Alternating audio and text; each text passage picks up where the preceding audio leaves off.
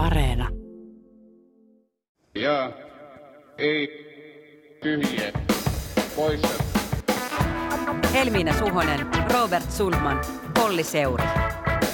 Ja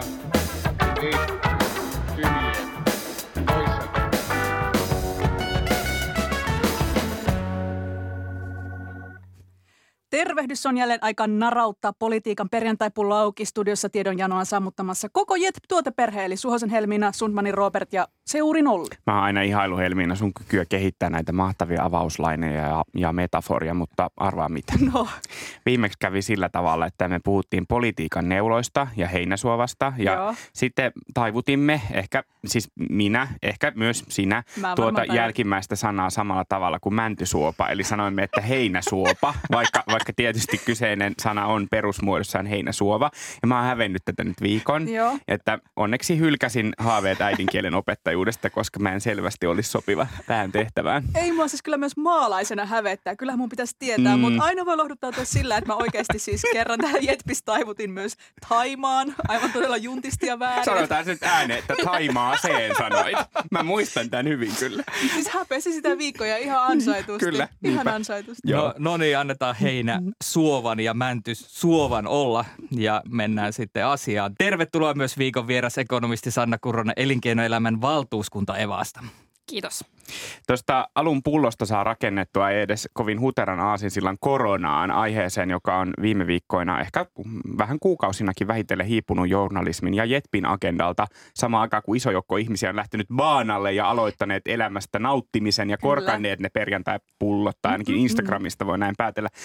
Mä halusin alun perin käsitellä tätä aihetta teidän kanssa nimenomaan siitä näkökulmasta, miten nopeasti korona monien, ei, ei toki kaikkien mielistä unohtui, ei, ei vähiten minun itseni.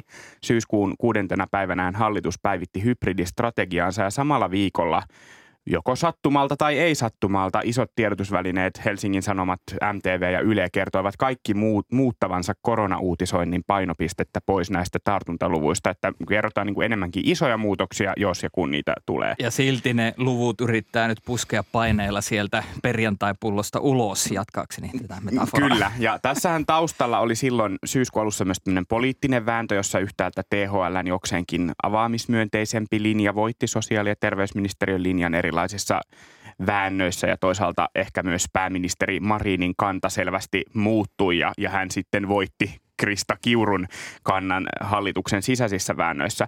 Mutta mä halusin siis käsitellä sitä, että miten ikään kuin yhteiskunnassa niin, niin poliitikoilla kuin mediallakin syntyi vähän semmoinen konsensus, että nyt korona se alkaa olla tässä ja ja sillä sitten mentiin. Ja, ja, ja ikä- ikään kuin yhdessä päätettiin, että tämä on nyt tässä ja sitten alettiin elää sen mukaisesti. Mutta äh, tätä mun teesiä vähän vesitti se, että tällä viikollahan keskustelu keikahti nyt loppuviikosta jälleen uuteen asentoon, kun sekä sosiaali- ja terveysministeriön kansliapäällikkö Kirsi Varhila että Terveyden ja hyvinvoinnin laitoksen johtaja Mika Salminen arvioivat, että rajoituksista on luovuttu liian nopeasti ja tästä on nyt uutisoitu useamman päivän ajan tähän pääministeri Marin sitten vastasi, että no ei, ei olla. Tällä viikolla tosiaan tuli fiilis, että kiitos normaali elämä syyskuu 2021-lokakuun alku 2021. Se oli upeaa Se oli aikaa. upeaa aikaa. Mä elin täysillä, kävin teatterissa ja ravintolassa kerran. Et kauanko nämä ajatukset ja toiveet tässä siivittivät ja kestivät. Että nyt et saa mennä nauttia elämästä ja nyt tuntuukin, että hold, hold my beer. Katsotaan, mitä tapahtuu. Mm, musta on nyt tosi kiinnostavaa nähdä, miten tilanne tästä kehittyy ja millaiseksi uutisointi muuttuu vai muuttuuko. Selvästi jonkinlaista hälytystilaa on tässä jotenkin nosteltu, mutta nouseeko se koskaan niin kuin sille entiselle tasolle enää? Niin median näkökulmasta ehkä se kaikkein niin kuin, selkein viesti tuli Hesarin toimituspäällikkö Esa Mäkiseltä, kun hän kirjoitti silloin syyskuun alkupuolella, että korona loppuu siinä vaiheessa, kun kukin meistä itse päättää lakata pelkäämästä. Ja sitten hän vielä perusteli viimeinen sana ohjelmassa tätä, että fokuksen muutos just uutisoinnissa pois koronatartuntaluvusta, johon Robertkin edellä viittasi, on rohkaisua pois pelosta. Mm. Että se on myös korvien välissä se pandemian jatkuminen. Mutta sitten on nyt kiinnostavaa nähdä, että mitä tapahtuu, kun ehkä tartuntaluvut ei ole keskeinen indikaattori, mutta aika paljon on tällä viikolla puhuttu sairaalahoidosta ja kapasiteetista ja ihan lukuina. Ja, ja, ja tässä on sellainen kiinnostava puoli, että, että palataanko me vähän siihen, että et, et on niitä otsikoita, jotka vähän niin kuin huutaa, jos ei hätätilaa, niin ainakin saattaa nostattaa niitä pelon tunteita. Mm. Ja sitten kuitenkin puolustetaan sitä avaamista. Ja se on tietyllä tavalla loogista, koska me ollaan yhteiskuntanakin vähän siinä tilassa. Mm, mm. Mut, mutta, mutta sen jälkeen, kun on sanottu suurieleisesti, niin se, se pystyykö media kritiikkiin, itse kritiikkiin sen jälkeen? Niin tämä on mun- mielestä hämmästyttävää jotenkin tai, tai hämmentävää, miten just mainitsemasi Hesarin sitaatti ja sitten samoin ehkä myös Sanna Marinin kommentti, äh, olisiko ollut pari päivää sitten, että emme voi pitää yhteiskuntaa suljettuna ja näitä rajoituksia voimassa vain sen vuoksi, että osa ihmisistä ei ole rokotetta halunnut ottaa. Et Niin hänellä on ollut kuulostaa- hirveän voimakas tämä, että rokotetuilla on oikeus alkaa elää. Just näin, Mm. mutta et ihan, että tässä on niinku tulee sellainen ajatus, että me voitaisiin tämä homma päättää, että, että voitaisiin neuvotella se viruksen kanssa. Et nyt kai sä ymmärrät, että me ollaan niinku tässä toimittu tosi hyvin. Ihmiset, jotka halunnut ottaa rokotteen, niin on ottanut, että ethän sä meitä nyt enää kiusaa. Mm. Mm. Että et ei se yksinkertaisesti se, että me lopetetaan pelkäämästä, niin se ei lopeta se virus, viruksen kiertämistä. Ja nythän me nähdään, että tämä sairaala kuormittuneisuus lähtee taas nousemaan. Että virus voittaa, jos me annetaan sen, annetaan sen tota, myllätä rauhassa. Mä mietin tähän Ollin sanomaan, että, että tietysti siihen median asentoon vaikuttaa varmaan myös niin kuin politiikan asento ja se, miten paljon sit media voi sitä heijastella. Ja tämän aamuisessa Helsingin Sanomien jutussahan isompien eduskuntaryhmien puheenjohtajat oli hyvin yksimielisiä. Ei rajoituksia, vaikka koronatilanne pahenee. Että rokottautukaa, rokottautukaa, se on vähän niin kuin tämä viesti, mi- mitä, mihin Sannakin viittasi, että tavallaan niin kuin, ö, ajatellaan, että, että on, ihmisillä on oikeus elää, he ottavat ne rokotteet, joten ihmiset ottakaa rokotteet, mutta siinä se, että ei tavallaan niin kuin muuta. Mutta, mutta mua kiinnostaa, niin kuin, että mihin tämä kehittyy tästä, että, että jos politiikassa ei synny niin kuin selkeitä vastavoimaa tälle mhm, ihan konsensukselle jopa sanoisin, mm. niin mitä sitten media tekee, että, että jatkaako se tä, tällä linjalla vai, vai miten? Poliitikot mä kaipaisin vielä ää, vähän selvennystä, että minkä takia me ollaan epäonnistuttu tässä rokotuskampanjassa. Mm. Eli siis Suomihan on, on niin kuin eurooppalaistain keskitaso. Osittain se johtuu tietysti tästä pitkästä rokotusvälistä, mutta ei se nyt näytä nousevan kovin korkealle se rokot, rokotuskattavuus Suomessa. Et kyllähän tämä on epäonnistuminen tällaisessa maassa. Se on tosi surullista. Mä, mä sanon nyt suoraan, että se on musta tosi surullista. Se on mennyt mulla ihan tunteisiin niin sanotusti. Ja tavallaan kun se mielikuva on ollut siitä, että suomalaiset ovat niin rationaalista niin. kansaa, että kyllä me Euroopassa olemme niitä, jotka käymme kiltisti siellä rokotuksissa ja hoidamme tämän näin vaan ja muut sitten ehkä vähän sluibailee tämän asian kanssa. Mä mietin myös sitä yhteiskunnan avautumista siinä mielessä, että ajatellaanko ihmiset vaan niin, kuin niin, että nyt on se rokote, olen itse suojattu, elämä normalisoitu ja päästään jumppaan ja keikoille, vai ymmärretäänkö tämä iso strateginen muutos, mihin Sannekin vähän viittasit, että mitä tässä tehdään, että paluu normaalin käytännössä tarkoittaa, että viruksen etenemistä väestössä ei enää yritä suitsia, ei yritä estää tartuntoja, vaan rokotteiden on tarkoitus siis suojata mahdollisimman monta vakavaa taudilta. Ja tämä oli mulle semmoinen aha-elämys, että tosiaan tästä lähtien mä en voi mitenkään vältellä enää sitä virusta, kuten mä oon tähän asti tehnyt, koska en voi eristäytyä yhteiskunnasta. Voin vaan toivoa, että rokote auttaa sitten niinku välttämään se vakava sairastumisen siinä kohtaa, kun kohtaan sen viruksen. Mutta tämä oli niinku itsekin piti käydä se ajatus Niin, läpi. Musta se on niin kiinnostavaa, kun se kuitenkin tiedetään, että se rokote suojaa aika hyvin, mutta rokotteen läpi voi tulla myös se sairaus. Ja, ja tälle perusterveelle niin se ei ole ehkä hirveän iso uhka, mutta jos lähipiirissä on rokotettuja, jotka on näitä riskiryhmiä, niin siitä tulee heti vähän semmoinen olo, että olisi kyllä vähän kivempi, jos meillä olisi se rokotekattavuus niin kuin korkeampi. Mutta, mutta tähän niin kuin Sannankin esiin nostamaan ajatukseen niin kuin siitä, että mitä poliitikot voivat tai olisivat voineet tehdä niin kuin tämän rokotekattavuuden nostamisen eteen, niin kyllä mä myös mietin sitä, että, että ei tämäkään keskustelu ehkä sille niin kuin sinänsä hyvää tee, että me aina muistutellaan, kuinka hyvin sen rokotteen läpi voi, niin kuin, se jotenkin aina tulee se, että Mm. mutta kyllähän sen läpi voi mennä ja kyllä voi silti sairastua. Joo, joo, mutta, mutta nimenomaan niin kuin tämä, me nimenomaan sen takia se niin kuin, tämä strategia voi muuttua, että se rokote on niin erinomaisen hyvä suoja niitä vakavia tautimuotoja kohtaan. Se on silti erinomaisen hyvä suoja. Se on tosi hyvä asia se rokote. Ok, ok. Ja, ja, ja, ja, tässä, tä- ja tässä tullaankin sitten yhteen yksityiskohtaan, äh, mihin mä oon kiinnittänyt huomiota äh, näin pari viikkoa sitten äh, ihmisten kättelevän. Ja sitten mä olin silleen, että wow, että te niinku oikeasti kättelitte. Ja tällä viikolla mä olen itse kätellyt toista ihmistä Oho. ensimmäistä Oho. kertaa lähes kahteen vuoteen esittäytyessäni uudelle ihmiselle. Ja se oli outoa. Niin kuin tavallaan se on niin kuin normaalia, mutta tosi outoa. Mä oon, kot, mä oon kotona kätelty muutaman kerran silleen, että kokeillaanko miltä se tuntuu. Kuulostaa, peruskoulusta. perheessämme.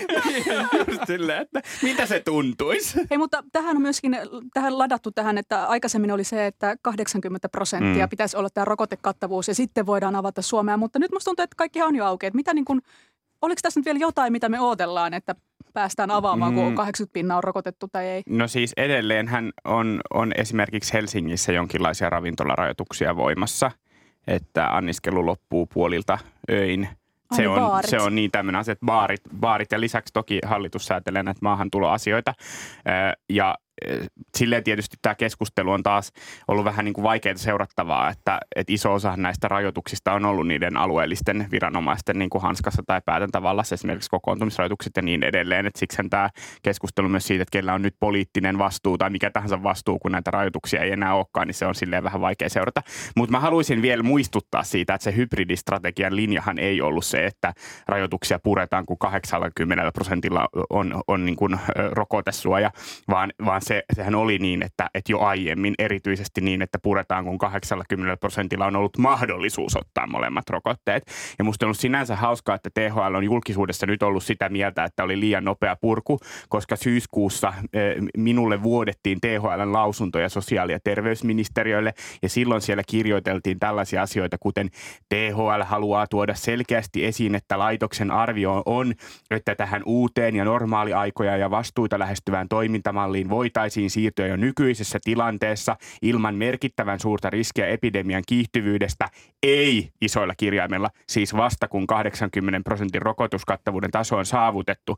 Näin todetaan näissä Ylen näkemissä THL toimittamissa lausunnoissa ja sitten siellä on ikään kuin kirjoitettu tämmöisiä ukaaseja, että jos todellakin tarkoitetaan sitä, että vasta 80 prosentin rokotekattavuus on ehto uudelle toimintamallille, päätös ei perustu THL-mallinnuksen johtopäätöksiin ja jos perustuu, on mallinnus ymmärretty väärin ja silloin ei saa viitata näihin THL-mallinnuksiin. Eli tavallaan niin kuin siinäkin tavalla ei, ei asiantuntijat olleet silloinkaan yksimielisiä siitä, mitä pitäisi tehdä ja THL, THL aivan aidosti oli tämmöinen avaavampi linja, joten että nyt me niin kuin puhuttaisiin silleen, että asiantuntijat jäi toiselle puolelle ja hallitus toiselle puolelle, niin se on musta niin kuin väärä viesti. Ug! Ei. San. Kyllä. Siis pakko vielä lisä, tähän lisätä tämän viikon koronakeskustelun kirsikaksi kakun päälle. Et musta oli ihan mahtavaa, että MTV-uutisten teettämän kyselyn mukaan kansalaisten mielestä presidentti Sauli Niinistö on onnistunut koronan hoidossa suomalaisista päättäjistä parhaiten. Hieno tulos päättäjältä, jonka tehtäviin ei ole kuulunut koronapandemian hoito, mutta kansa luottaa presidenttiin ja hänen toteutumattomaan ideansa koronanyrkistä. Nyrkki. Se olisi ratkaisut kaiken, jos Saulille ja Nyrkille olisi annettu mahdollisuus. Se olisi ollut upeata.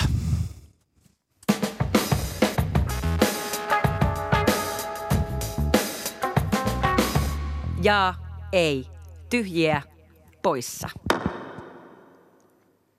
Tässä on kuulkaas tänä syksynä täytynyt ihan palata toimittajana perusasioiden äärelle ja miettiä, että mistä sitä lähetyksiä tehtiinkään silloin ennen vanhaan, kun korona- ja kriisimoodi ei vienyt kaikkea kaistaa ja aiheet vaan putoili syliin sieltä. Niitä siis mistä niitä voi tehdä nyt vielä hetken aikaa ennen kuin kriisimoodi on sitten taas kohta täysin päällä vai ja miten se menee? totta tosiaan on aika palata myös normaaliin tämän jakson osalta ja nostaa pöydälle vanhoja kunnon aiheita, kuten hoitovelkaa, kestävyysvajetta ja eläkejärjestelmän ongelmia. Ja tänään puhutaan siis eläkeistä ja miksi eläkejärjestelmä on jälleen vaarassa. No muun muassa siksi, että viime viikolla julkaistu tuoreen tilastokeskuksen väestöennusteen mukaan Suomen väkiluku kääntyy laskuun vuonna 2034. Eli aika piakkoin. Muutos ennusteissa on ollut nopea, sillä vielä kuusi vuotta sitten tilastokeskus ennusti, että asukasluku kasvaisi ainakin vuoteen 2060 asti.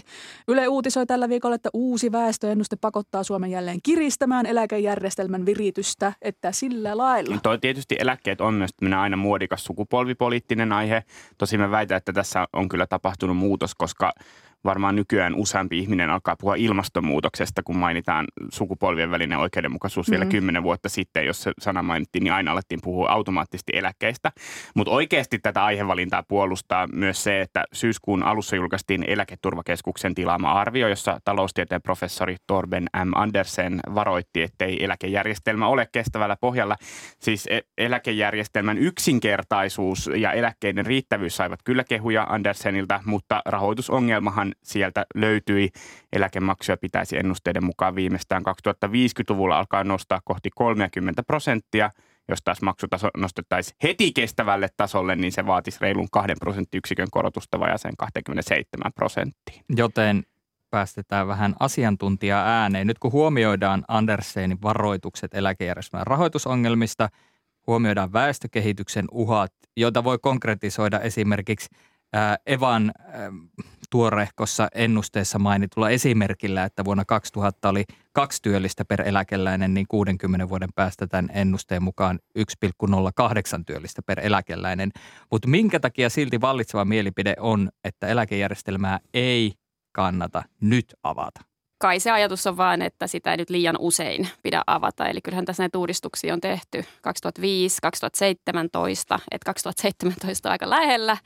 Ja tietysti voi kysyä, että miksi, miten silloin ei jo tartuttu näihin ää, väestöhaasteisiin, jotka me nähtiin jo sitä syntyvyyden laskua, mutta ehkä sitä ajateltiin, että se on tilapäinen ja sitten joka, joka vuosi kauhistuttiin uudelleen, että se menee edelleen alas, se menee edelleen alas, se menee edelleen alas ja sitten päästiin pohjille 2019 ja nyt juhlitaan siitä, että meillä syntyi niin kuin, oliko se nyt tuhat vai 2000 lasta enemmän viime vuonna kuin toissa vuonna – mutta se on edelleen niin kuin 15 000 vähemmän kuin silloin 10 vuotta sitten. Mm. Eli, eli nämä ikäluokat on, pien, on pienentynyt todella paljon. Ja, ja sitten se ehkä mikä musta ei ole mennyt ihan kokonaan niin kuin – ihmisillä ehkä tajuntaan on se, että tämähän, niin kuin, tämä on kierre, joka ruokkii itseään. Eli, eli nyt kun nämä pienet ikäluokat, 10-luvulla syntyneet, tulee perheellistymisikään, niin sitten meillä on vielä pienemmät ikäluokat.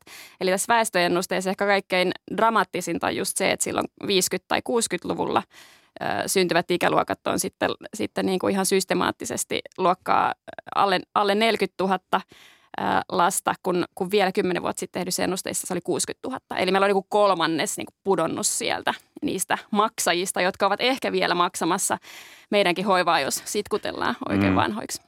Viimeisimmästä uudistuksesta on siis sen nelisen vuotta, niin milloin on oikea aikaina uudistaa eläkejärjestelmää? No mun mielestä on hyvä aika aloittaa se keskustelu, että, että jotta saataisiin se uudistus tehtyä tällä vuosikymmenellä, että se ei tapahdu nopeasti. Öö, Eli ajattelet, että 2020-luvulla pitäisi tehdä pitää seuraava tehdä, uudistus? ehdottomasti pitää tehdä joo ja tehdäänkin varmaankin. Ainakin, no pienempiä uudistuksia voi tulla nopeamminkin, mutta kyllä mä uskon, että tässä, tässä on niin pakko tehdä isompikin uudistus, joka vahvistaa sitä – rahoitusta. Mm. Torben Andersen antaa käytännössä niin kuin kaksi vaihtoehtoa.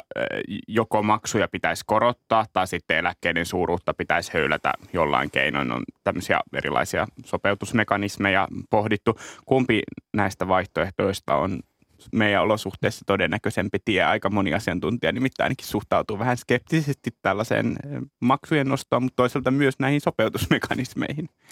Molemmat on tietysti vaikeita, mutta poliittisesti on vielä vaikeampaa tehdä näitä sopeutusmekanismeja. Mm. Mä luulen, että sen takia sinne maksukorotuksiin tulee helposti enemmän ääniä, koska se on ehkä sitten kuitenkin pikkasen – helpompi.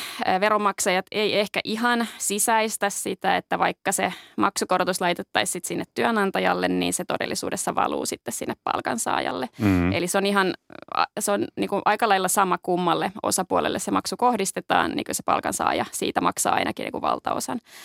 Ja käytännössä se siis tarkoittaa sitä, että jos näitä maksuja korotetaan, niin tämä tämmöinen aika vaisu tulokehitys, mitä me ollaan nähty nuorilla, niin tulee jatkumaan. Eli, eli varmasti tämä eläkemaksujen korotus on nytkin ollut yksi osa sitä, että palkat, toki meillä on heikosti kehittynyt tuottavuuskin, mutta se, että palkat ei ole noussut tavallaan entistä, mal, entistä tahtia, niin, niin johtuu osittain myös tästä, että ei eläkemaksuihin... Niin, a, niin avataan tätä logiikkaa, eli kun työnantajien eläkemaksu nousee, niin siellä joudutaan sitten varaamaan siihen enemmän rahaa, jolloin se on pois palkankorotuksista. Niin, no siis se voi ajatella niin, että, että työn, työnantaja pystyy maksamaan sille työntekijälle vaan tietyn summan, Kyllä. eli se mitä se työntekijä tuottaa. Ja, ja sitten jos si, sille, siihen eläkemaksulohkoon varataan enemmän, niin sitten siihen niin kuin palkkaan jää vähemmän ja sitten vielä, tämä vielä rajoittaa sitä mahdollisuutta, että kuinka paljon julkinen valta sitten pystyy kerää siitä tuloveron kautta mm, tuloa. Eli, eli se, että jos me siirretään hirveästi var, niin kuin, hirveän suuri lohko siitä työnantajan maksamasta palkkasummasta niin eläkemaksuihin, niin meillä on sekä – vaikeaa rahoittaa muita hyvinvointiyhteiskunnan palveluita, että sitten se nettopalkka, joka sille palkansaajalle jää käteen, niin pienenee. Mulla on semmoinen mutu vahvista, jos mä oikeassa, että kyllähän kai jo nyt, nyt on niin kuin nähtävissä se tavallaan kehitys, että se on – jatkuvasti kasvanut se osa, mitä menee eläkkeisiin. Ja sitten taas, kun me tavallaan ajatellaan, että meillä on niin kuin kireä verotus, mutta iso osahan sitä on myös se tavallaan eläkemaksu, jo- josta me puhutaan kokonaisveroasteessa, Joo, että sen se osuus siellä on kasvanut. Se on eri, Kyllä, Kyllä, se on nimenomaan kasvanut, erittäin iso. joo. Joo. Eli nyt te- siitä summasta, mikä työnantaja maksaa työnteki, työntekijän niin kuin se kokonaiskorvaus, niin siitä 24,4 prosenttia menee suuri yksityisellä sektorilla niin Mm. eläkemaksuihin. Kuulen kyllä rivien välistä, mutta mikä on vielä sun oma mielipiteesi, jos pitäisi valita näistä kahdesta No, vaihtoehdosta, niin mitä, mitä valitsisit? Mun mielestä eläkejärjestelmää pitäisi ehdottomasti karsia ja sitä kautta saataisiin niitä säästöjä. Eli, eli otettaisiin sieltä sellaisia äh, ylimääräisiä rönsyjä pois. No leskeneläkettä ollaan pikkasen trimmaamassa, mutta yllätys, yllätys vain vuoden 75 jälkeen syntyneiltä. Eli totta kai jälleen nuorilta karsitaan mm. sitä. Että se pitäisi mun mielestä äh, kaikista uusista alkavista leskeneläkkeistä niin tehdä se sama, sama muutos. Eli siitä ollaan muuttamassa 10 vuoden määräaikaiseksi, eli se silti on edelleen aika pitkä ja aika paljon an- antaa sitä aikaa sopeutua. No sitten eläkettä ei mun mielestä pitäisi kertyä opiskeluista, eläkettä ei pitäisi kertyä työttömyydestä, kun puhutaan työeläkkeestä. Eli meillä on tämä kansaneläke, takueläkejärjestelmä sitä varten niin kuin tämmöisenä äh, vähimmäisturvana siellä. Eli, eli sen päälle sitten vielä työttömyydestä ansiosidonnaista kertyy työeläkettä, niin se on musta aika erikoista. Työeläkettä ei pitäisi myöskään kertyä vuorotteluvapaalta. Tämmöisiä erilaisia rönsyjä karsimalla sieltä saataisiin jo koht- kohtuullisia säästöjä sitten järjestelmään.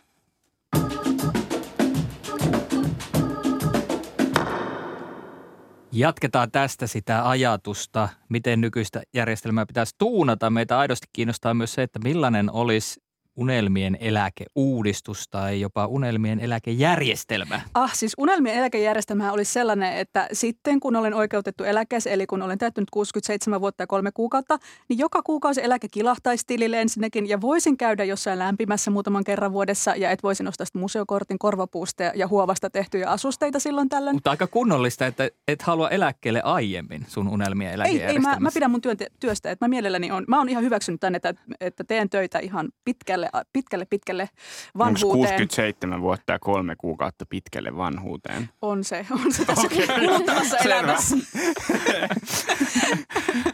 Tosin sit, mä mietin, ilmastonmuutos varmaan torppaa näitä mun matkustushaaveita tässä jonkun verran tulevina vuosikymmenen. Ehkä en tarvi edes niin paljon sitä eläkettä, että jos vaan vaikka sitten junaliput ruskaretkelle Lappiin. Mutta tota, joo, no tämä minun eläkehaaveiluista, niin se ei ole vielä tovi. Mutta Sanna, minkälainen olisi sun unelmien eläkejärjestelmä? Et me tarvitaan tämmöinen yhteinen sen takia, että ihmiset ei, ei niin kuin, jos, jos on täysin omaan säästämiseen nojaava eläkejärjestelmä, ihmiset ei säästä tarpeeksi. Eli Ei tämä me- perusajatus me on niin kuin, Perusajatus on Mm. hyvä, mutta Mm. mut mun mielestä se yhteisesti rahoitettu osuus pitäisi olla vaan tämmöinen niin kuin minimi-elintaso. Eli puhuttaisiin ehkä just tämmöistä takueläkkeen suuruisesta, että kaikki, kaikki saisi sais sen määrän ja sitten sehän ei sitten muuttaisi niin kuin pienitulosilla eläkeläisillä tätä järjestelmää sinänsä mitenkään, mutta se heikentäisi hyväosasilla, jotka sitten tavallaan velvoitettaisiin itse säästämään. Eli käytännössä meidän kaltaiset keskiluokkaiset ihmiset joutuisi säästämään ja sijoittamaan sitä vähän niin lisäturvaa. varten. Niin, ottamaan itselleen sitä lisäturvaa sen verran kuin arvioi. Ja sitten ja sit toisaalta myös tämä voisi tuoda vähän kannustetta sitten jatkaa vähintään 67-vuotiaaksi ja Niin kolme, kolmekuiseksi työ, työelämässä sen takia, että sitten jos ei sitä ole säästänyt tarpeeksi, niin sit se pakottaa sitten pikkasen venyttämään sitä työuraa. Ja, ja erityisesti niin, että jos on hyvin terve ja työkuntoa riittää, niin sitten kannattaa jatkaa pidempään, koska ole, oletus silloin on myös, että se, se eläkeaika on sen verran pitkä, että niitä säästöjä siinä tarviikin. Mä vähän opponoin sen takia, että et, et suomalaista eläkejärjestelmää kuitenkin kehutaan myös aika paljon. Ja sitten me ajatellaan, että sen kaltainen eläkejärjestelmä, mitä sä kuvaat, niin on ehkä vieras myös pohjoismaiselle hyvinvointimallille. Itse asiassa Tanskassa on sen tyyppinen järjestelmä, että siinä on semmoinen iso, iso, ö, isohko. Se on kyllä vähän isompi kuin tämä meidän ö, takueläkkeen taso, mutta että semmoinen niin kuin kuitenkin tavallaan perusosa, että sillä ei, sillä ei vielä hirveän monta kertaa viinitilareissuja Mm. tehdä. Ja sitten sit jonkin verran siinä on tämmöistä työnantajan työn, työn tarjoamaa jonkinnäköistä ää, turvaa, mutta sen osuus on aika pieni ja sitten ihmiset säästää itse, itse sen ylimenevän. Mutta totta kai nyt, nyt jo ihmis, Suomessakin ihmiset säästää paljon itse, että aika monella eläkeläisellä on kuitenkin esimerkiksi omistusasunto, jolloin silloin niin kuin tavallaan pieni tuloisuuskaan eläkeläiselle ei tarkoita su- suinkaan missään köyhyydessä elämistä. Että nimenomaan jos katsotaan pienituloisia suomalaisia, niin sieltä eläkeläisten joukosta löytyy myös niitä, joilla sitten on kuitenkin varallisuutta. Mm. Tämä on aina kun puhutaan siitä, että pitäisi säästää sitten itse, niin kuulostaa sitä, että onko tämä niin kuin sit kaikkien kannalta oikeudenmukainen järjestelmä?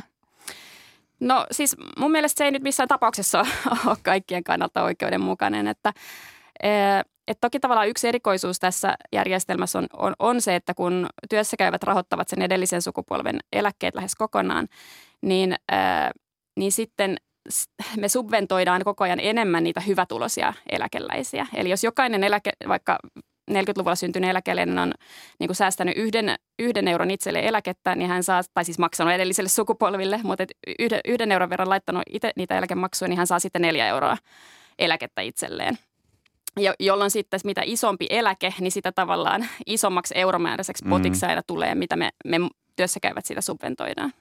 Palataan vielä meidän eläkejärjestelmään, tuskin räjäytetään täysin uusiksi tai, tai niitä perusperiaatteita hirveästi mu- muutetaan, mutta sä nostit esiin tuossa noita muutamia rukkausvaihtoehtoja. Oli tämä lesken eläkejärjestelmä, että sitä pitäisi poistaa tai purkaa ja sitten toisaalta tämä, että mistä eläkettä kertyy, että esimerkiksi tutkinnoista kertyy ja ottaisit sen pois. Millainen vaikutus näillä oli, niin kuin miten nä, tällaiset uudistukset vaikuttaisivat eläkejärjestelmän kestävyyteen? No kyllä niillä olisi ihan merkittävä vaikutus. Puhutaan kuitenkin niin kuin vuosittain miljardeista, että vähän riippuu Mm. miten... Eläkejärjestelmässä muuten aina puhutaan Niin, miljardeista. puhutaan miljardeista, miljardeista eli äh, reilu 30 miljardia siihen nyt muistaakseni menee vuosittain tällä hetkellä, mutta et, et sieltä niin kuin, kyllä se miljardi on eläkejärjestelmässäkin iso, Mm. iso säästö, että Mm. et tosiaan vähän riippuu miten, äh, mi, miten paljon näitä ja miten rajoja leikkauksia tehdään, että äh, no mitään hirveän, hirveän massiivisia leikkauksia on todella vaikea tehdä. Tietenkin siinä on aina muistettava se, että, että esimerkiksi nyt ne vaikka 65-vuotiaat, jotka, jotka on just jääneet eläkkeelle tai jää, jäämässä, niin heillä on vähän niin kuin vaikea enää sitten vaikuttaa siihen, että et me ei voida hirveän semmoisia nopeita muutoksia sen takia tehdä, mm. että se on Mm. kohtuuton niille, jotka on sitten just, just jäämässä. Mutta kyllä mä näkisin, että pieniä, pieniä heikennyksiä voidaan tehdä myös maksussa oleviin eläkkeisiin, joko nostamalla Ui veroja kamala. tai heikentämällä kamala. Tämä on musta kiinnostavaa, kun tämä on vähän se, mistä joko ei saa puhua tai josta ei ole poliittisesti mielekästä puhua. Eli voidaanko Suomessa ikinä koskea jo maksussa oleviin eläkkeisiin, ehkä kestävyyden, mahdollisesti tämän sukupolvien välisen oikeudenmukaisuuden nimissä, niin, niin tässä oli nyt vähän, että miten se voisi tapahtua, jos eläkkeitä ei sinänsä leikata tai ei voida leikata, niin mitkä ne muut joustomallit on?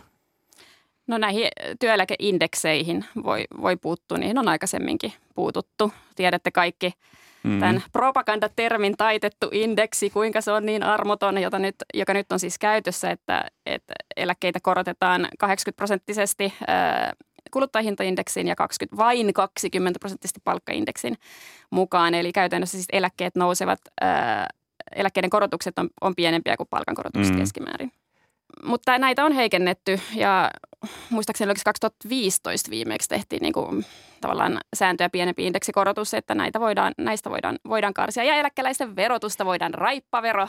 Tämä, tämä on musta kiinnostavaa, siis kun, jos me ajatellaan, että jos olen ymmärtänyt oikein, niin koko ajan tulee kuitenkin niin kuin parempi tuloisia eläkeläisiä ja, ja se eläkekestävyys senkin takia kärsii, että on niitä kolmen tonnin eläkkeitä niin paljon ja sitten se on kokonaisuutena jo iso summa, niin, niin minkälainen työkalu se verotus on tässä? Nyt tämä, eläkeläisten kauheasti kauhistelema raippavero, niin, niin kovin ankarahan sekään ei ole, että et ei sieltäkään nyt tosta löydetty mitään sellaisia niin kuin ihan, ihan valtavan hyviä keinoja verottaa eläkeläisiä, mutta tot, totta kai niin kun me voidaan esimerkiksi miettiä ää, tavallaan työssä käyviä suosivampaa verojärjestelmää vaikka nostamalla työtulovähennystä, eli, eli työn, työssä käyvät saisivat niin kuin, tietyn tämmöisen verottoman osuuden sinne. Ja sitten kun jos eläkeläisille ei tämmöistä, Mm. tule, niin silloin, silloin niin kuin eläkeläisten verotus suhteellisesti kiristyy. Mun on pakko sanoa, että, että eläkeläistähän on myös merkittävä poliittinen voima, että, että iäkkäämmät ikäluokat äänestää paremmin kuin nuoret ikäluokat ja, ja eläkelupauksilla on historiassa hankittu Mm. ääniä. Ja, ja, mutta semmoinen niin pieni muutos on ehkä tapahtunut niin kuin retoriikassa, että tällä hetkellä kun tiedetään nämä realiteetit ja eläkejärjestelmää öö, ehkä uhkaa taas u- uuden uudistuksen tekeminen, niin yhä vähemmän on niitä puheenvuoroja, jotka haluaisivat jakaa nykyisille eläkeläisille sitä eläkevarallisuutta. Oletteko huomannut samaan? No ehkä tämmöinen pieni kriisitietoisuus on päässyt, päässyt tuonne valloilleen. Et, et tota, ja, ja toki siis sinänsä tämä, että eläkejärjestelmä on pikkasen erillään julkisesta taloudesta muuten tai aika vahvastikin erillään, niin on, on kyllä hyvä puoli siinä mielessä, että jos sieltä poliitikkojen suunnasta tulee tällaista, että jos me pikkasen lohkottaisiin tuosta en, eläkerahastoista, niin kyllä sieltä sitten tuolta eläkejärjestelmän suunnalta tulee aikamoinen täystyrmäys saman tien sellaiselle poliitikolle, että mm. siellä on vähän, vähän eri, eri joukko sitten kuitenkin pitämässä niistä huolta. Edellinen pääministeri Antti Rinne oli ihan ammattilainen tällaisessa Aa, ehdotuksessa. et- Ja. Kimmo Kiljunen oli No, Kimmo tietysti joo, oma totta kai hänen luokkansa. omaa luokkansa, joo. Mä haluaisin tähän eläkekeskusteluun nostaa myös tämmöisen toisen näkökulman, nimittäin tämmöisen silver economy näkökulman. Siis nyt, Hopeatalous. Niin, joo, kyllä. Hopea Nytkin- kettutalous, nytkin- mikä ja. Silver Fox economy. Koska siis nyt, nytkin kun puhutaan niin kuin väestöennusteista, niin me aletaan puhua helposti eläkkeistä ja tämän systeemin rukkaamisesta. Ja aika nopeasti mennään niihin nippeleihin, mutta mä pohdin sitä, että, että onko, onko meillä ymmärrystä tai visiota siitä, että mitä se ihan käytännössä tarkoittaa, että väestö vanhenee ja miten se muokkaa yhteiskuntaa. Toimittajien nykyään haukutaan siitä, että aina haastellaan ekonomista ja vaikka voisi joskus kysyä vaikka sosiologiltakin, niin tämä on ehkä semmoinen kohta, jossa se palaute olisi tarpeen. Osaisiko sosiologi arvioida, mitä se tarkoittaa, että yhä suurempi osa meidän ystävistä ja lähipiiristä on, on va- yhä vanhempia, että todennäköisesti tulevaisuudessa yhte, tulevaisuuden yhteiskunnassa sairaan lapsen hoitamisen sijaan jäädäänkin va- hoitamaan isovanhempia, koska niin kuin vanhemmat ikäluokat elää myöhempään, niin niitä varten pitäisi saada sitten vapaata töistä. Toki, toki poliitikot voi, voi siis niin kuin aina toivoa suurempia lapsilukuja, mutta tämä muutoshan on jo tapahtumassa, sitä ei pysäytetä, väestö vanhenee. Niin miten meidän pitäisi niin kuin muuttaa meidän suhtautumista maailmaan ja ihmisiin ja siis ihmisten ikääntymiseen. Pitääkö, niin kuin, että tavallaan, että tässä on nyt tulossa uudenlainen yhteiskunta, ollaanko me tajuttu se? Musta tuntuu, että kaikki ehkä ei ole. mennään Japaniin katsomaan. Niin. Niin. Tuli heti Japani mieleen. No joo, siis en, en, en ole sosi, sosiologi, mutta Voin vilasta. Mutta mut, mut voin vastata tota, ekon- ekonomistin näkökulmasta. Öö, siis tota, tämmöiset elä, eläkeikäiset niin kuluttajina, niin se on totta kai tosi, Mm. tosi, öö, tosi tärkeä kuluttajaryhmä ja, ja varmaan niin kuin eläkeläisten erilaisiin palveluihin, tämmöisten niin kuin toimintakykyisten, hyvätulosten eläkeläisten palveluihin, niin, niin kuin yksityisiin palveluihin, ihan josta he itse maksavat Mm. ja harrastavat, tekevät asioita, niin, niin ehdottomasti siinä on varmasti niin kuin markkinoita, joita ei ole vielä täysin ymmärretty. Eli meillä on ehkä vähän sellainen kuva, että eläkeläiset on semmoisia köyhiä, mökin, kippuraisia mökimummoja. Ja oikeasti, Niin. oikeasti nyt valtaosa eläkeläisistä on semmoisia niin 70-vuotiaita eh, tota, toimi, toimintakykyisiä eh, ihmisiä, joilla on varaa kuluttaa. Niin tämä on se tasapaino, että Niin. sit on myös eläkeläisköyhyyttä ja sitten sekin on Mm. osa tätä yhtälöä. Mutta Mutta onneksi, onneksi eläkeläisköyhyys on siis vähenemään päin selvästi. Mm, Mm, Eli mm. nimenomaan kun tämä työeläkejärjestelmä on kypsynyt, ihmisillä on työeläkkeet eikä se pieni kansan- tai takueläke, niin nuoremmat eläkeläiset on selkeästi parempi tulosia kuin sitten ne meidän isovanhempien sukupolvi, joka alkaa siellä ehkä jossain 90, 90 kieppeillä. Mm. No jos ää, nyt 2020-luvulla ruvetaan tekemään eläkeuudistusta, niin kyllä mua kiinnostaa myös vähän tämä eläkeikä ja eläkeiän nostaminen, että tarkistin, että itsellä laskennallinen tavoiteeläkeikä on nyt 69 vuotta ja 7 kuukautta. Pitäisi olla paljon paljon verrattuna Ta- minuun. Se on tavoite, Ah, eli ei se milloin mä voin jäädä eläkkeelle. Aivan. Ja, ja tota, mä ymmärrän hyvin elinajan odotteen tuottaman paineen nostaa eläkeikää, mutta samaan aikaan mietin työelämän vaatimuksia, suhtautumista iäkkäämpiin työntekijöihin ja sitä reilua 30 vuotta, mitä tässä työelämässä on edessä, niin Eva ajattelee, vaikka et ole sosiologi, Eva ajattelee työelämää myös, niin miten hyvin eläkeiän nosto korreloi sen kanssa, että työelämä mahdollistaisi se aktiivisen työn tekemisen 70 No se jää nähtäväksi. Et eihän me, ei, ei, siis suuntahan on oikea, eli ö, se todellinen eläkkeelle jäämisikä on noussut jatkuvasti ja aika nopeastikin. Ja itse asiassa koronavuonna se nousi ää, hyvinkin paljon, oliko se jopa, oliko se neljä kuukautta vai 0,4 vuotta. Joka tapauksessa enemmän kuin mitä se nyt on viime vuosina keskimäärin mm. noussut.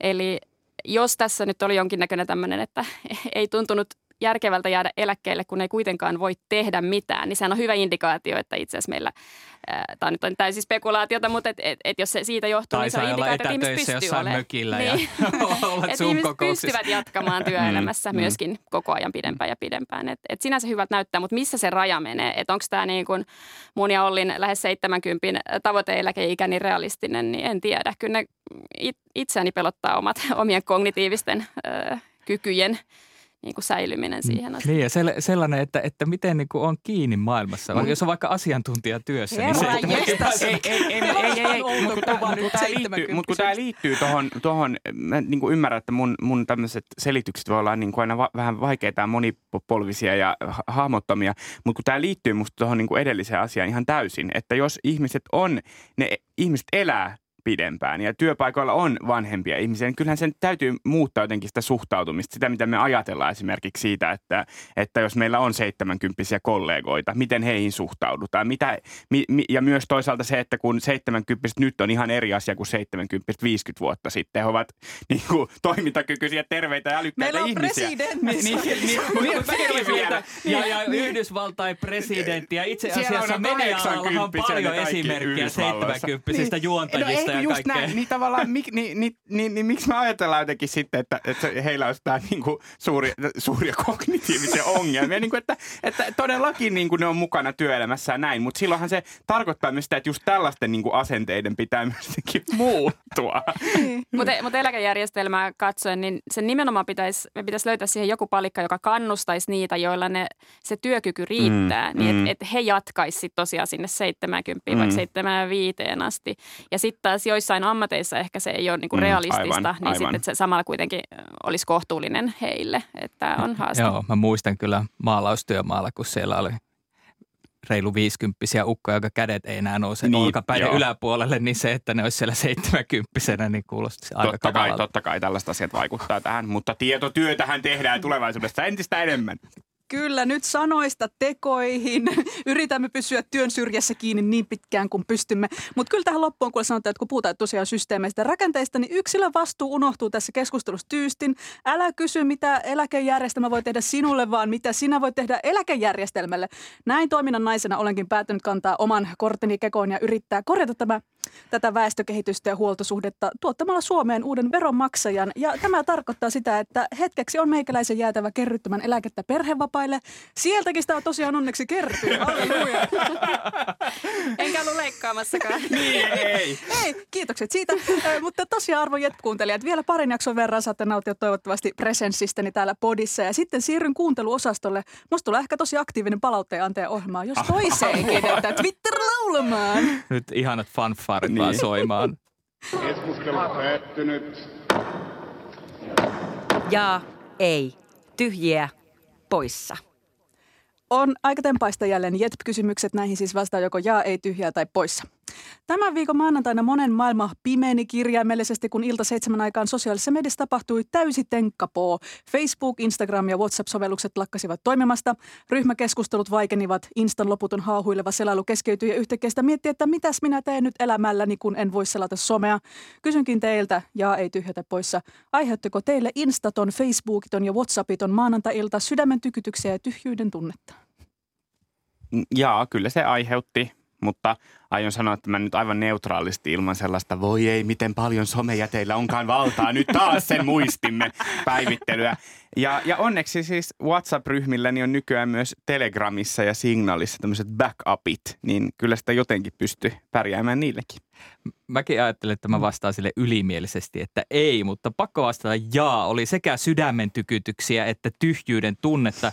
Mä tein töitä kotona, kun jalkapallojoukkueeni pelasi noususta vitosdivariin ja sitten äh, WhatsApp pimeeni, eli päivitykset töölöstä loppuivat Hmm. ja flunssaisena hieman kotiin jääneenä en saanut niitä live-päivityksiä ja mietin, että mitä nyt. No onneksi jossain vaiheessa ja myönnän, että en ihan heti tajusin tällaisen innovaatio kuin tekstiviesti ja sain viimein ratkaisevan mielenrauhani taannen päivityksen. En valitettavasti päässyt juhliin, mutta pystyin reaaliajassa kuitenkin sitten eläytymään kotona joukkuetovereiden iloon. tekstiviesti. Mä vastaan poissa, koska mä olin poissa ää, Facebookista ja WhatsAppista ja Instagramissa, en ole koskaan ollutkaan. Mutta tämä ei ole sen takia, että, että mä olisin niin ää, Luddiitti. että mä olisin ollut tukemassa kirjaa tai tekemässä muuta sivistävää, vaan koska mä olin Twitterissä. Niin, joo. Se toimi. Sinne tuli tosi paljon. Mm. Se jotenkin ihan alkoi niinku lagittaa, kun sinne tuli niin paljon ihmisiä. Siis kaikista raskainta oli just seurata tätä keskustelua, että missä ihmiset sai tästä jotenkin tämmöisiä aha-elämyksiä, haaveilevat somettomasta elämästä. Mitä ihanaa oli tosiaan lukea sitä kirjaa kynttilävalossa maanantai-iltana. Ok. Ei kuitenkaan ollut siis sähkökatko. Musta on niinku kirja kynttilä. Se oli vaan tunnelman vuoksi Aivan, kynttilä. okei, okay, joo, joo. joo. Rip Facebook. Mä itse huomasin tämän pimeän aikana, että mulla ei ollut oikeastaan asiaa kenellekään. Tämä on tämmöinen introvertin kulta-aika, tämmöinen Aa, viestikatkoksi. No niin, hyvä.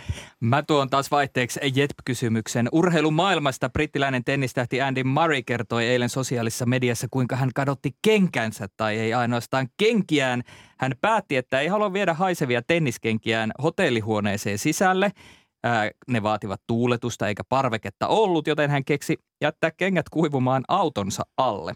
No aamulla kengät oli varastettu ja niiden mukana myös hänen vihkisormuksensa, koska Marilla on tapana sitoa vihkisormus kenkiin, koska hän ei voi tietenkään pelata tennistä vihkisormus kädessä. Hyvin meni. Kotoa tuli palautetta ja ei tyhjä poissa. Oletko koskaan sitonut jotain sinulle arvokasta haiseviin kenkiin, jotka on sitten vieläpä vohkittu? No siis munhan kengät ei haise, koska olen hienonainen ja tota, en oikein kyllä yltä enää sitomaan kengännauhoja, joka on tässä siunatussa tilassa. Mutta voisin kuvitella, että saisin tällaisen erokkaan idean ja hävittäisin kengät ja sormukset. Viimeisen vuoden aikana on hävittänyt tietokoneen virtapiuhan, ajokortin, työkännykän, joka toinen viikko kännykälaturin pankkikortin ja pääni. Että, että kaikkea on hävinnyt, mutta ei just haisevat kengät. Mä vastaan ei. Mä oon sitten tota Helmiinan vastakohta, koska mulla, yleensä pysyy, pysyy tavarat tallessa. Ja yksi tapa varmistaa se on, on tietysti niin kuin pitämällä mahdollisimman vähän tavaroita. Mm. Mulla ei ole sitä vihkisormusta, jota, jota olisi voinut tässä yhteydessä kadottaa. Ja, ja ne treenikengätkin pysyy aika tiukasti siellä kaapipohjalla, niin ei ole sitäkään pelkoa. Toi on hyvä muuten eh, log- logiikka, että Kyllä. kun treenikengät on kaapissa, niin ne ei katoa. Mu- mutta, mutta näin niin kuin vuosia urheilua erilaisia lajeja harrastaneena, niin se, että treenikamat heitetään aina sinne treenikassiin, niin se ei ole hirveän hyvä resepti, niin kuin jos haluaa esimerkiksi ystäviä tai pitää kiinni hygieniasta. No, ö, mä vastaan myös ei. Mullahan on tämmöinen yksi kadottamisongelma. Siis mä oon tosi tarkka kaikista muista tavaroista, mutta mulla on jotenkin ihan hirveä ongelma niin kuin sateenvarjojen kanssa. Että Totta. mä, mä siis niin kuin ostan niin kuin joka viikko uuden sateenvarjon ja sitten mä, niin kuin, sit se vaan jää jonnekin ja näin. Ja sit mä oon myös aina sanonut, että jos te haluatte ostaa mulle jonkun lahjan, niin älkää ostako sateenvarjoja, koska mä en todellakaan, mä oon yrittänyt myös sitä, että nyt kun tää on ystävän tai rakkaan ihmisen ostama, niin mä en hävitä tätä. Kyllä se häviää heti ensimmäiseen ratikkaan se jää. Että Hei mä ostan sulle niinku joku kymmenen paketin semmoisia halpoja sateenvarjoja Joo. joskus lahjaksi. Niin, sit se- kertakäyttö. niin. Joo, mutta se on Pitä, pitäisikö sinun tuota, Robert, miettiä äh, suhdettasi sateenvarjoihin? selvästi pi- pi- pitäisi. Mäkin vastaan en, mutta mä rupesin ajattelemaan tässä sellaista, että mun pakko niinku kokea sympatiaa tätä selvästi typerästi toiminutta kaveria kohtaan. Että mä luulen, että vihkisormus on sellaisia harvoja asioita, joihin jopa täysin maallistuneet ihmiset liittää jotain materialistista todellisuutta, väkevämpiä tuntemuksia. Että se ei ole niinku vaan vihkisormus, että siinä sormuksessa on jotain enemmän. Ja, ja mietin sitä keskustelua sen ää, Marin, kun hän viittasi siihen, että, että hän on vähän kotona pulassa tässä somepäivityksessään, niin hän on selitellyt tätä, niin onko hän kuullut keskustelussa sellaisen argumentin, että noinko vähän sä ajattelet meidän suhteesta, että jätät meidän vihkisormuksen, joka symboloi meidän rakkautta ja sitoutumista, kiinni sun haiseviin pelikenkiin johonkin parkkipaikalle kenen vain saatavilla. Mm. Ja sitten vielä vasta, että joo. No niin, Sanna Marin ja siivoaminen, se on lehdistön kryptoniitti tai, tai mikä nyt onkaan oikea kielikuva sellaiselle houkutukselle, johon langetaan Se ei ole kryptoniitti. Joo, ei se olekaan, mutta ihan sama. Äh, niin niin tota, pääministeri oli ollut Maria Veitolan Yökylässä ohjelman vieraana ja ohjelmasta kertovat jutut tarttuivat jälleen mihinpä muuhunkaan kuin pääministerin siivousintoon. Joten tartutaan siis mekin siihen. Iltasanomat kertoo. Kesärantaa esitellessään Marin kertoo sen sijaan avoimesti omasta siivousintoilustaan, joka on mennyt välillä jopa äärimmäisyyksiin saakka. Hän siivoaa kesärannan useasti päivässä ja noukkii tuon tuosta jonkin roskan lattialta. Imuroin monta kertaa päivässä ja siivoan joka päivä. Se on minun elämäntapani, Marin sanoo. Kellon ajalla ei ole merkitystä, vaan tämä kaikki tapahtuu myös niinä iltoina, kun pääministeri saapuu kotiin yömyöhään. Olen opetellut myös eroon tästä pakkomielteisestä imuroinnista. Tampereella mieheni joutui monta vuotta sanomaan, sanomaan, että ei ole Sanna ok imuroida 12 jälkeen yöllä. Me asumme kerrostalossa, Marin naurahtaa. Ja ei tyhjä tai poissa, onko sinua pitänyt kehottaa imuroinnin lopettamiseen yö myöhään? Joo, imurointi ei ole mun kryptoniitti, niin kuin sä tässä nyt halusit käyttää tätä kielikuvaa. Hunajapurkki. Niin, siis, äh, mutta tota, järjestely on. että imurointi ei ole, mutta siis mä Joo. rakastan siis kaikki tämmöiset ohjelmat, missä on jotain hordereita, niin kuin tavaran keräjä ja sitten tulee joku järjestelijä, järjestelee niiden kämpät uuteen kuosiin. Niin jos mä en olisi toimittaja, niin mä olisin kaappien organisoija. Mä rakastan sitä ajatella jotenkin, että mikä käy mihinkin, mikä Sekin on, on ammattikunta järkevintä. nykyään, se näin on, näin joo. on. Että ehkä tästä uusi ura urkenee mulle sinne, sinne 65-vuotiaana sitten, kun mä lähden lähempänä eläkeikää. No mun on varmaan pakko sanoa kanssa ei, mutta, mutta sinänsä olen koken, kokenut vastaavia tilanteita, että mullakin on joskus myöhäisilta, myöhäisinä iltoina ollut puolison kanssa keskus, vakavia keskusteluja, jossa puoliso on sanonut, että ei ole Sanna ok olla jatkuvasti ympäri vuorokauden, ympäri vuoden imuroimatta. niin, joo, okei. Mä vastaan, että ei, eh, vähän eri syystä. Mä oon verrattain niin kuin siisti ihminen, mutta mä oon vähän sellaisen fiilissiivoja, että asiat tapahtuu kyllä, mutta vähän oman fiiliksen mukaan. Ja tässä olen kyllä pikkusen huolissaan tästä Sanna Marinin äh, käytöksestä sen takia, että et, äh, lähes koko elämäni kerrostaloasujana, asuneena kunnioitan viimeiseen asti kerrostalon melusääntöjä. Se, jos joku on tärkeää. Mm. No, mm, mä oon, mua on pitänyt kehottaa imuroinnin lopettamiseen yöllä. Mä oon tosi samanlainen tässä suhteessa kuin Sanna Marin. Heti ensimmäisenä, kun mä tuun töistä kotiin, mä alan järjestelemään asioita ja, ja myös imuroimaan ja kellonajalla ei tässä ole väliä. Että tota, juu, ei, ei, voi, ei voi muuta sanoa. Näin on. Oi kiitos, että kuuntelit Jetpin. Kerro, mitä mieltä olit. Laita meille palautetta Twitterissä tai Instassa. Tunniste on tietysti Jetp. Ja jos nuo palvelut ovat alhaalla, niin sähköposti löytää perille jetpät.yle.fi. Kyllä hyvä innovaatio, sähköposti. Tätä jaksoa oli tekemässä minä, Robert Sundman, sekä kollegani Helmiina Suhonen ja Olli Seuri. Vieraanamme oli Evan ekonomisti Sanna Kurronen. Kiitos kun olit. Kiitos. Äänitarkkailijana oli Panu Vilman, äänisuunnittelija Jontan Kotila. Ensi viikkoon, moi moi! Moi moi! moi.